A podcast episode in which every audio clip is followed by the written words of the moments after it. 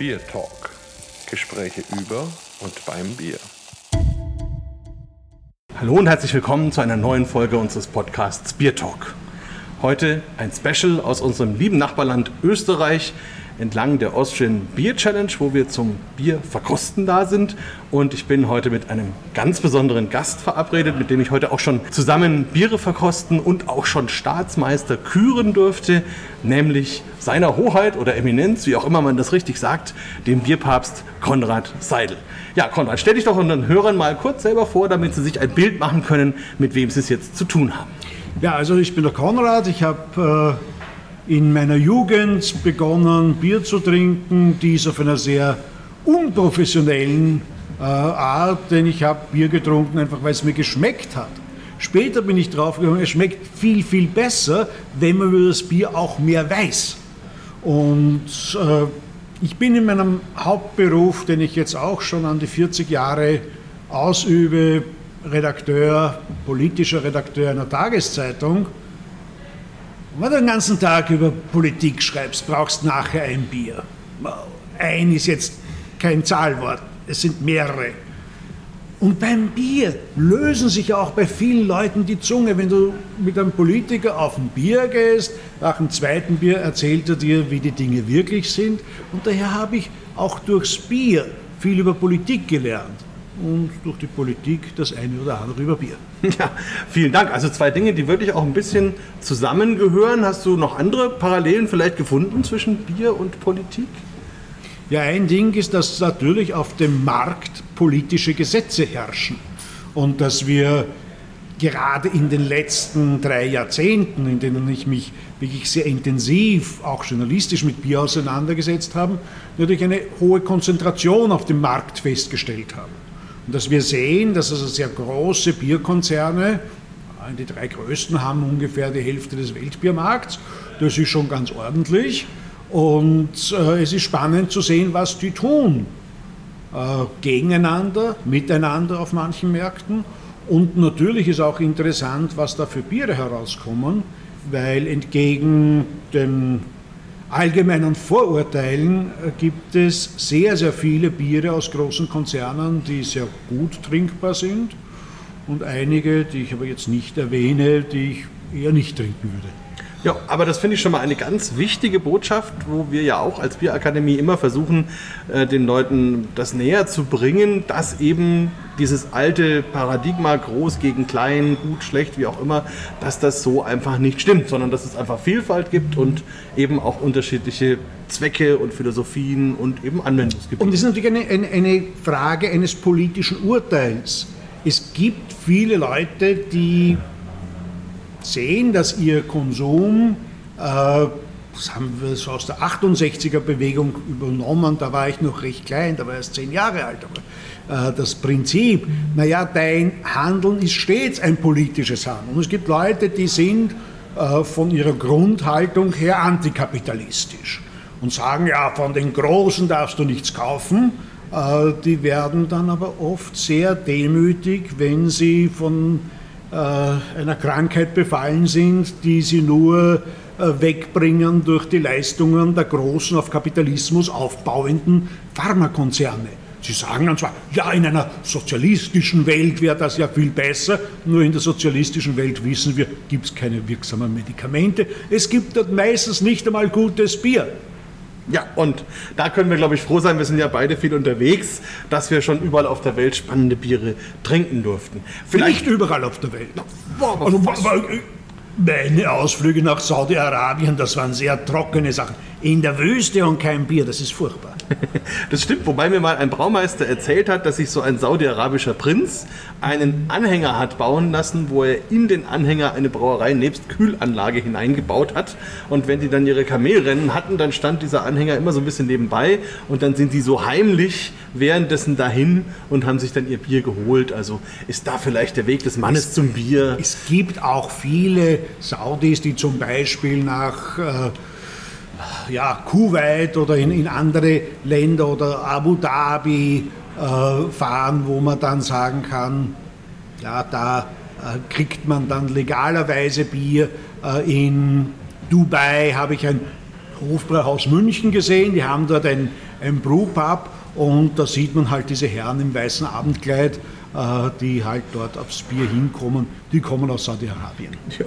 Interessant finde ich ja auch, dass es da auf jeden Fall immer auch eine sehr emotionale Bindung zum Thema Bier gibt. Also vielleicht jetzt nicht unbedingt in Saudi-Arabien, aber ich erinnere mich an eine Sache, wo ich in China war und sie mir dann ganz stolz zum Abendessen eine Flasche Tsingtao Bier serviert haben. Allerdings brühwarm und in einem sehr schlecht gespülten Glas. Aber ich musste das und wollte das natürlich auch überspielen, weil für die war das fast schon so ein heiliger Akt, zu sagen, wir haben hier jemand aus Deutschland und haben hier von dieser Brauerei ein Bier für dich und haben das extra für mich geholt. Und da merkt man schon, wie da auch eine Beziehung zum Thema Bier da ist, nicht nur in den klassischen Bierländern, oder? Es gibt großen Stolz fast überall aufs Bier. Ich habe wahrscheinlich zu einer ähnlichen Zeit, wie du das erlebt hast, war ich einmal in Rumänien. Da haben wir also kurz nach der Wende eine Zahnklinik hingebracht mit dem Roten Kreuz. Da hat dann der Bürgermeister ein Essen ausgerichtet, bei dem gab es lokalen Wein. Und ich habe unhöflicherweise gefragt, ob es nicht ein Bier gäbe. Äh, ja, da hat der Bürgermeister es irgendwie verfallen im Gesicht, hat dann aber jemanden beauftragt, äh, im Krankenhaus anzurufen, weil die haben meistens für die Ärzte so zwei, drei Flaschen, zwei, drei Flaschen äh, Bier gehabt, weil dort war die Versorgungslage damals 1990 noch sehr, sehr schlecht. Und dann ist tatsächlich mit einer Ambulanz mit Blaulicht das Bier für mich gebracht worden. Äh, das war mir schon sehr peinlich. Wobei, da sind wir jetzt bei der anderen Frage, die sich vielleicht der ein oder andere Hörer auch stellt. Wie wird man denn zu einem Bierpapst? Also wie funktioniert das? Hast du irgendwann eine Eingebung gehabt? Hat man dich ernannt oder hast du dir irgendwann überlegt? Wie, wie kommst du dazu? Die Marke Bierpapst habe ich mir schützen lassen. Das ist geschütz, ein geschützter Markenname, äh, auch um sicher zu gehen, dass nicht jemand mit einem Bierpapst-Lokal oder einem Bierpapst-Produkt anderer äh, Qualität auf den Markt kommt. Nein, das ist ein Ding, wo ich sage, ja, ich nütze die Marke, ich bin nicht geneigt, da sehr viel zu lizenzieren. Äh, schon gar nicht ein Bier, weil das, da würde meine Neutralität äh, darunter leiden, aber vielleicht ein Käse. Oh, das klingt allerdings sehr spannend. Gibt es denn Attribute rund um dieses Thema Papst, wo du sagst, ähm, das findest du spannend? Also man sagt ja zum Beispiel, der Papst ist unfehlbar oder hat eine gewisse Weisungsbefugnis. Also sind das so Sachen, wo man auch gerne mit diesem Image ein bisschen spielt? Na, Kann ich mir vorstellen. Selbstverständlich.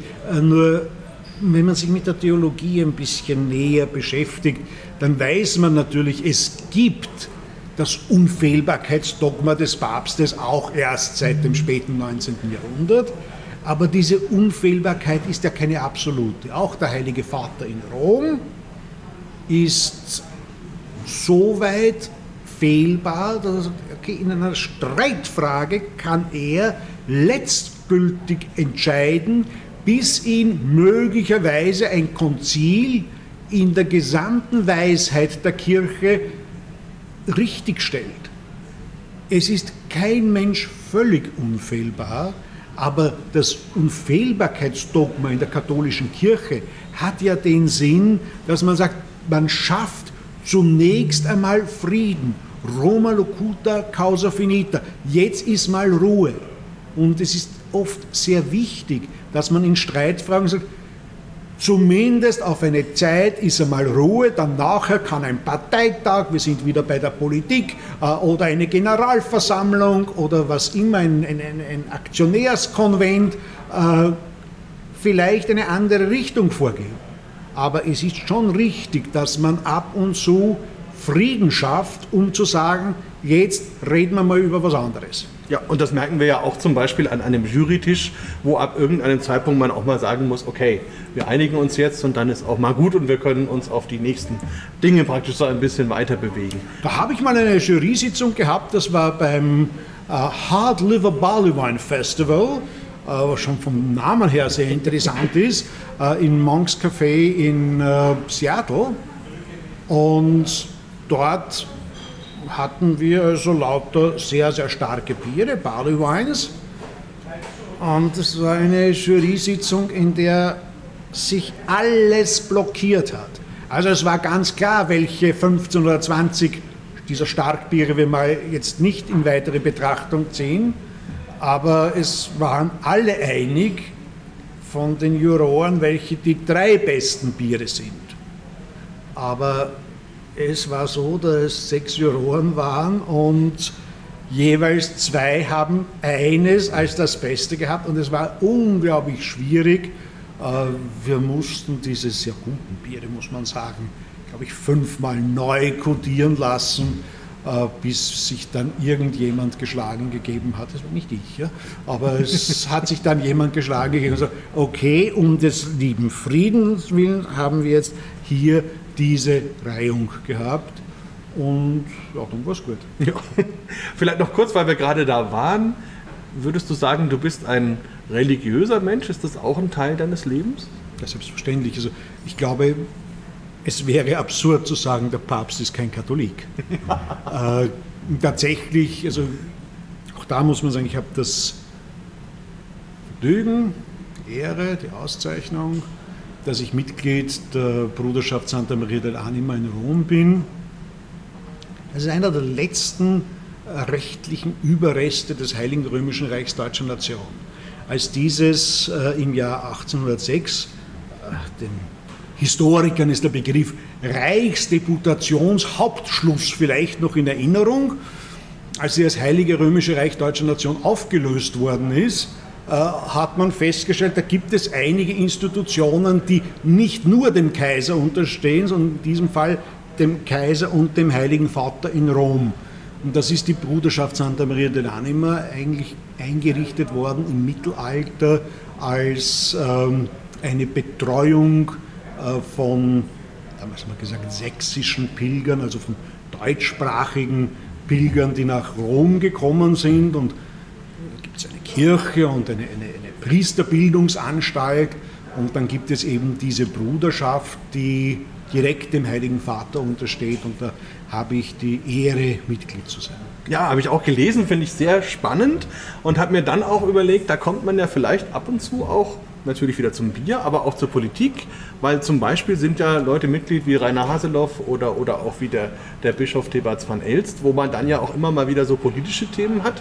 Wird sowas dann in der Bruderschaft auch diskutiert oder Nein. ist man da? Nein, Nein das, das ist eine rein spirituelle Frage. Hier geht es darum, dass man, dass man sich darum sorgt, was Seelsorge ist, dass man sagt, was hat uns Gott zu geben, was hat uns die die heilige Maria von den Seelen zu geben. Sie sollte unsere Seelen beflügeln und manchmal tut sie es, manchmal vielleicht nicht ganz so, aber äh, da geht es nicht um, um irgendwelche kirchenpolitischen oder sonstigen Themen, da geht es um das Wichtigste, was es auf der Welt überhaupt gibt, das ist das Seelenheil.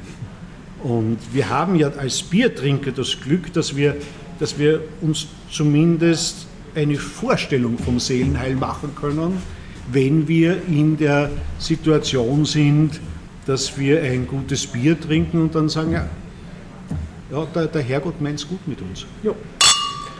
So, wie ihr hört, sind wir natürlich auch bei einem Bier, bei einem ganz besonderen Bier. Bringen uns jetzt wieder zurück zu dem Thema.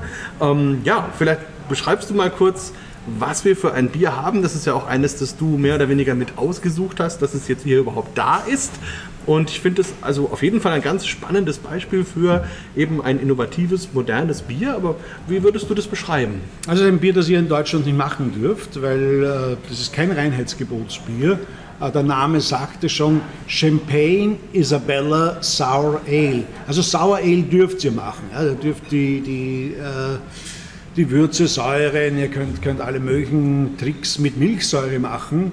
Aber hier in diesem Fall, man sieht das auch sehr schön, weil die Farbe so, einem, ähm, so ins, ins Orange-Rosa hineinwirkt. Also für dich in Bamberg muss es eine vertraute Farbe sein, weil es dort ein paar schöne Fassaden gibt, die diese Farbe haben. Ja. Und das kommt daher, dass diesem Sour Ale Traubensaft von der Isabella-Rebe äh, zugesetzt wird. Das ist eine alte Rebe, also eine, eine Rebe äh, aus der Zeit vor dem schrecklichen Einfall der Rebläuse im, im 19. Jahrhundert. Äh, und das ist ein Direktträger, eine Rebe, die im Ruf steht, dass der daraus gewonnene Wein äh, ziemlich aggressiv macht. Äh, hier ist er natürlich nur in geringer Mengen dabei, weil er äh, eben, es wird etwas von diesem Traubensaft äh, dem nachgärenden Bier zugesetzt. Dadurch bekommt da noch, kommt da noch einmal Zucker, Fruchtzucker hinein und dieser wird dann noch einmal mit einer Champagnerhefe vergoren. Champagnerhefen sind Hefen, die so sehr widrige Umstände, höhere Alkoholgehalte, höhere Drücke aushalten. Und damit bekommen wir ein sehr stark, äh, äh, englischen äh, highly attenuated Bier, bei uns würde man sagen ein sehr hochvergorenes Bier. Wenn man hineinriecht, riecht man das, also die Älteren werden sich vielleicht erinnern, in den 1970er Jahren war es eigentlich typisch für den Wölf Clicquot Champagner, dass der, dass der einen, einen Hefeduft gehabt. Wir haben also hier einen leichten Hefeduft. Wir bekommen einen Duft nach Früchten. Das ist also natürlich von der Isabella-Traube. Äh, da kommt auch so was fast eine Erinnerung an Erdbeeren hinein. Und äh, wenn man dann antrinkt, stellt man fest, sehr gut eingebautes CO2, eingebaute Säure. Der Hopfen macht hier was, ja, aber er macht es nicht bitter, sondern gibt einen leicht adstringierenden Effekt auf dem Obergaumen.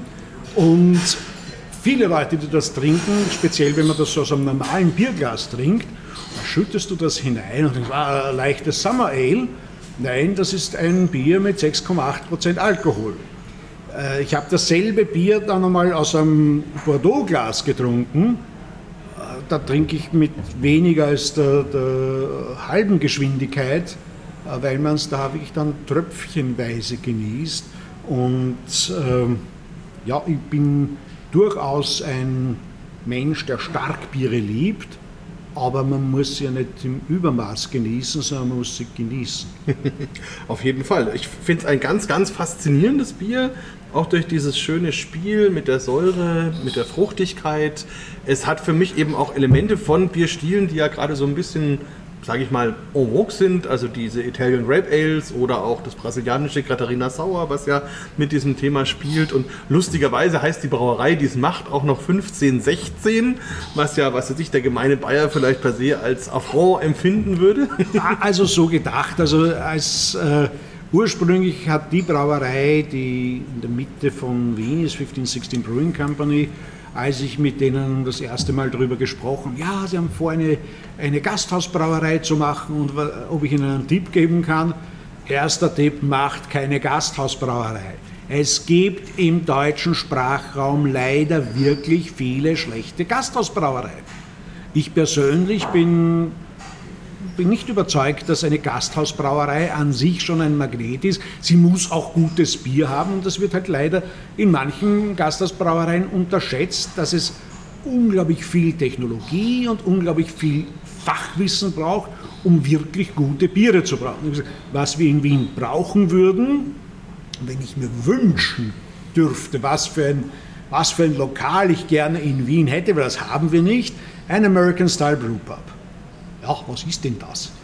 Und dann haben wir mal geschaut, erstens einmal, schau, dass du ein paar schöne, damals vor 22, 23 Jahren war das ja noch äh, bei uns in, in Österreich ziemlich unbekannt, was da in den USA an neuen Bieren geschaffen worden ist mit, mit modernen Hopfensorten.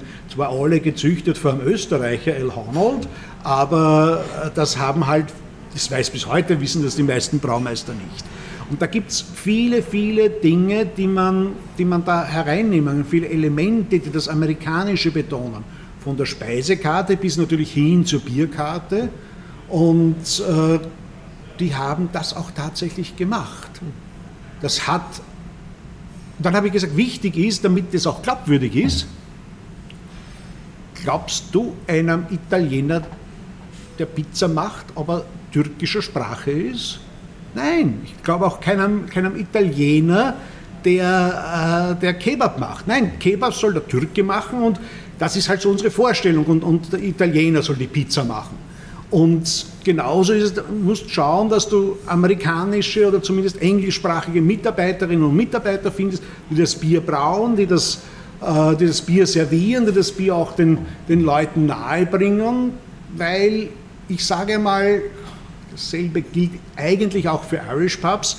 In Österreich mehr als in Deutschland, in den meisten deutschen Irish Pubs wirst du auf Deutsch begrüßt. Servus, was kann ich da geben? Na, so, so, gehst du doch nicht in einen Irish Pub, da willst du äh, Englisch angesprochen werden und möchtest auf ein, zwei Stunden einen Irlandurlaub haben. Und ich habe gesagt, macht das so, dass die Leute auf ein, zwei Stunden einen Amerika-Urlaub haben. Und da brauchst du natürlich das entsprechende Ambiente, du brauchst das entsprechende Personal und vor allem das entsprechende Bier. Hat nicht funktioniert, muss man sagen. Das erste Jahr war das ein ganz schlechter, also man, was habe ich denen für einen Rat gegeben? Ich sitze da und zwei, drei andere Gäste sitzen auch noch da in einem, in einem Lokal, das sehr viel mehr Leute fassen würde. Und habe das dann auch einmal dem Vater des Besitzers gesagt, der die Finanzierung aufgestellt hatte und gesagt, ähm, vielleicht habe ich euch einen falschen Rat gegeben. Sagt er, ja, wieso denn? Ja, weil ich sehe doch, dass ihr kaum Gäste habt. Herr Redakteur, schmeckt dir das Bier bei uns? Sicher, schmeckt super Bier. Ja, dann machen wir doch alles richtig und um mein Geld machst du dir keine Sorgen, gell?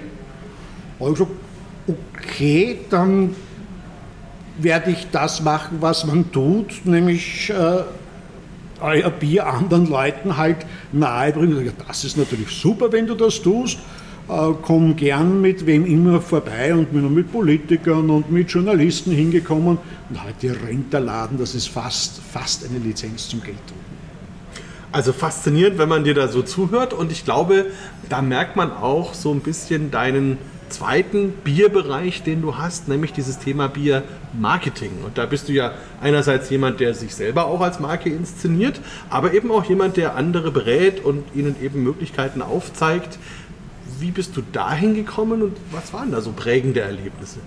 Ja, prägend ist immer das, was man in den USA erlebt.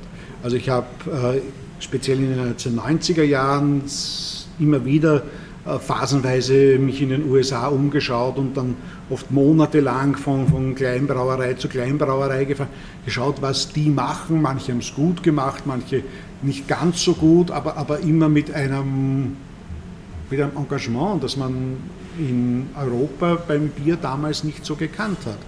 Damals haben die Leute in Europa gesagt, ich mache eher gutes Bier. Die Leute, wenn sie ein gutes Bier wollen, sollen sie zu mir kommen und dann kriegen sie ein gutes Bier.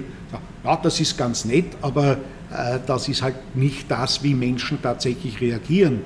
Äh, denen muss man sagen, was man hat und man muss es ihnen erklären. Und äh, ich habe damals dann auch viele, in England waren die Leute schon weiter, ich bin noch Mitglied der, der British Guild of Beer Writers geworden, Mitglied von Camera, Lifetime Member.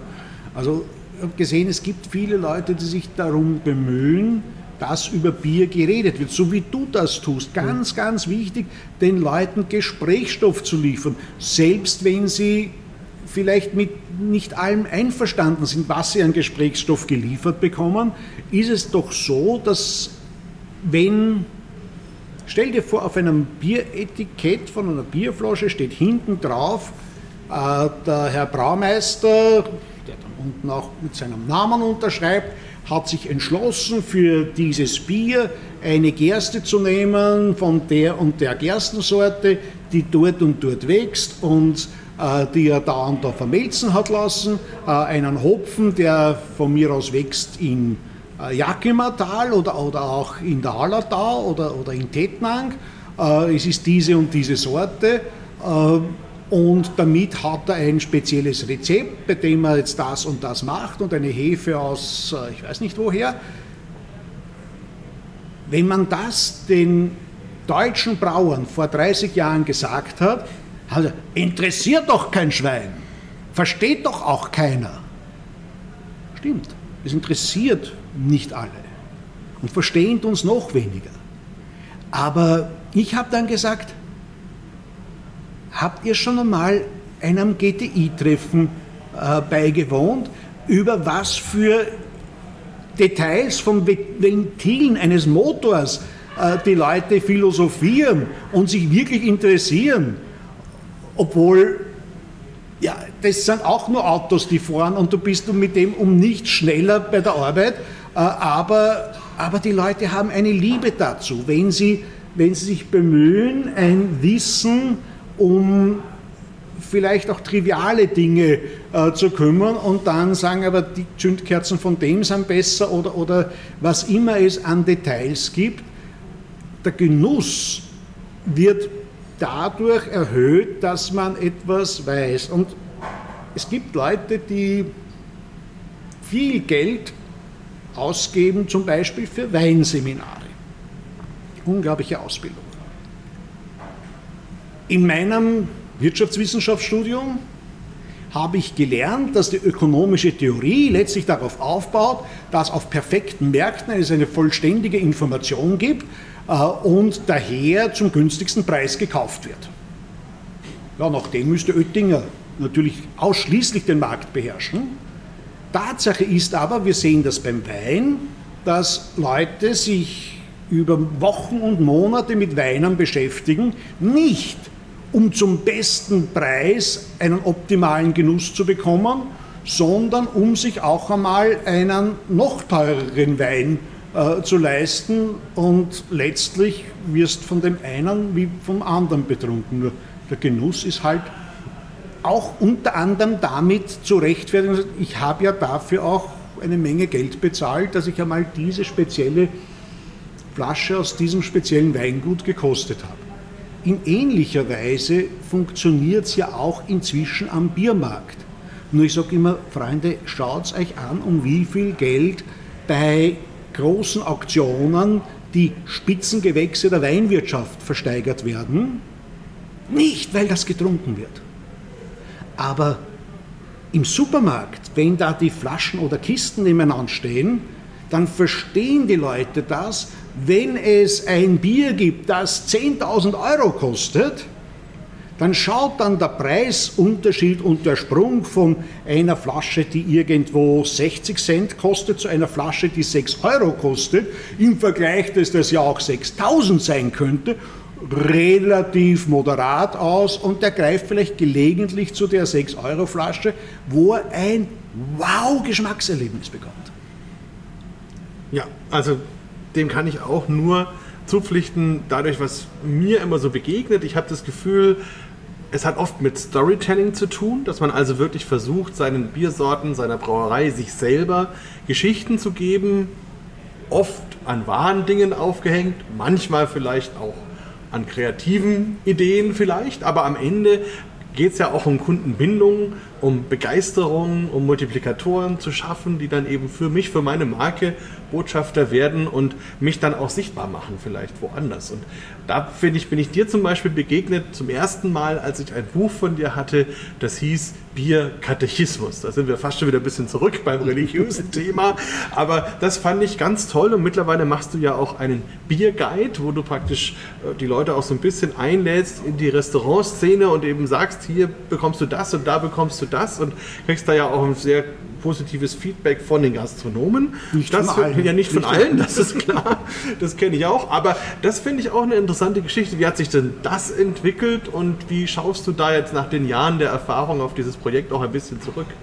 Ja, also der Katechismus gehört mal neu geschrieben, weil da sind einige Daten drinnen, die jetzt nach inzwischen 23 Jahren äh, veraltet sind, weil ja, sich die Bierszene verändert hat und, und glücklicherweise zum Positiven weiter verändert hat. Äh, was du auch angesprochen hast, ist, es gibt natürlich eine Reihe von Geschichten, die halt so im Umlauf sind. Man weiß, das hat irgendeine Brauerei einmal aus Marketinggründen in die Welt gesetzt und die Leute plappern immer noch diese Marketinggeschichten nach. Das ist schon auch störend, weil äh, eine gut klingende, aber falsche Geschichte ganz, ganz schwer äh, aus der Welt zu räumen ist. Äh, wenn ich jetzt wieder darauf hinweise, dass ich politischer Journalist bin und da amerikanische Präsidenten beobachtet habe oder so, dann brauche ich jetzt nicht Namen zu nennen. Aber das sind, ich glaube, die Geschichten, die man verbreitet, sollten wahr sein. Und gute, wahre Geschichten sind auch gute Selbstläufer. Und sie haben das, dass sie den Menschen, die sie gelesen haben und die sie weiter erzählen können, äh, etwas geben, was auch vielen fehlt. Selbstbewusstsein. Wenn du über etwas kompetent reden kannst, dann stärkt das dein Selbstbewusstsein, dann stärkt das das, dass, die, dass, dass du von dir selber ein besseres Bild bekommst. Wenn du sagst, ich trinke jetzt fünf halbe, ist das ganz gut. Aber wenn du sagst, ich trinke fünf, fünf halbe Helles und das Helle ist eigentlich das am schwersten zu brauende Bier. Und der Braumeister, der hat mir das einmal erklärt, weil da brauchst du nämlich, das verzeiht er keine Fehler beim Brauen und dann weiß ich noch, dass das aus einer fränkischen Braugerste unter so einem Hupfen von, von, von ich weiß nicht, äh, Ersbruck gemacht wird dann, dann hat der doch eine andere Geschichte zum Erzählen und dann so, ist das nicht mehr sein, sein, sein einfaches Helles, wo die Frau sagt, sauf nicht so viel, sondern ich genieße es.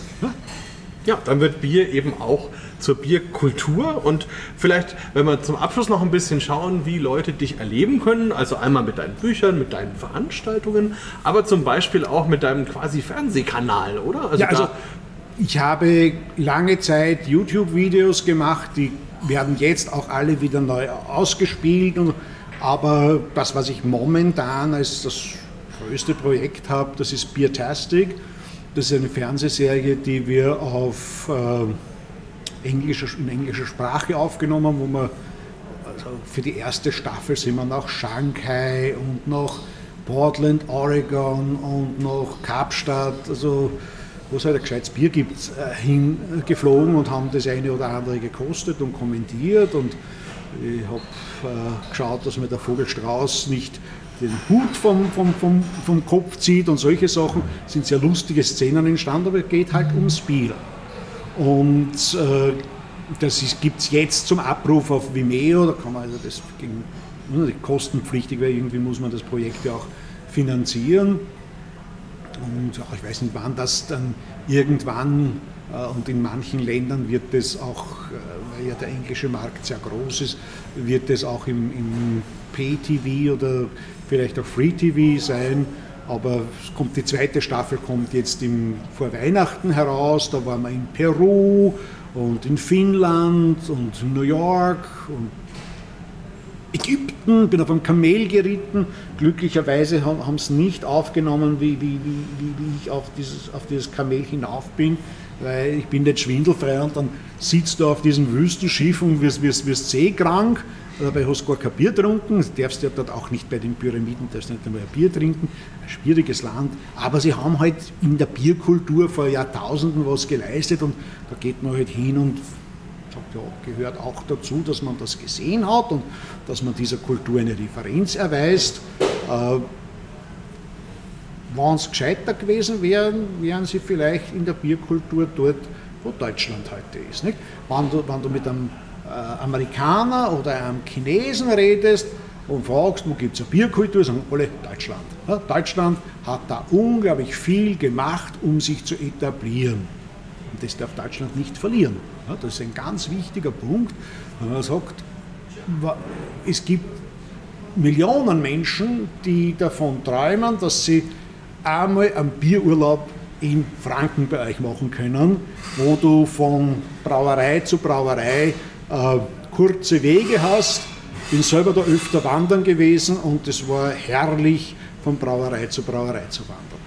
Ja, und das finde ich auch ein ganz wichtiges Ergebnis, glaube ich, aus den ganzen Reisen, die auch ich gemacht habe, dass man einerseits selber Horizonte erweitert, neue Perspektiven bekommt, aber auch diese Wertschätzung erlebt, die eben andere wiederum für unsere Herkunft aus Mitteleuropa eben haben und auch für das Bier und die Bierkultur.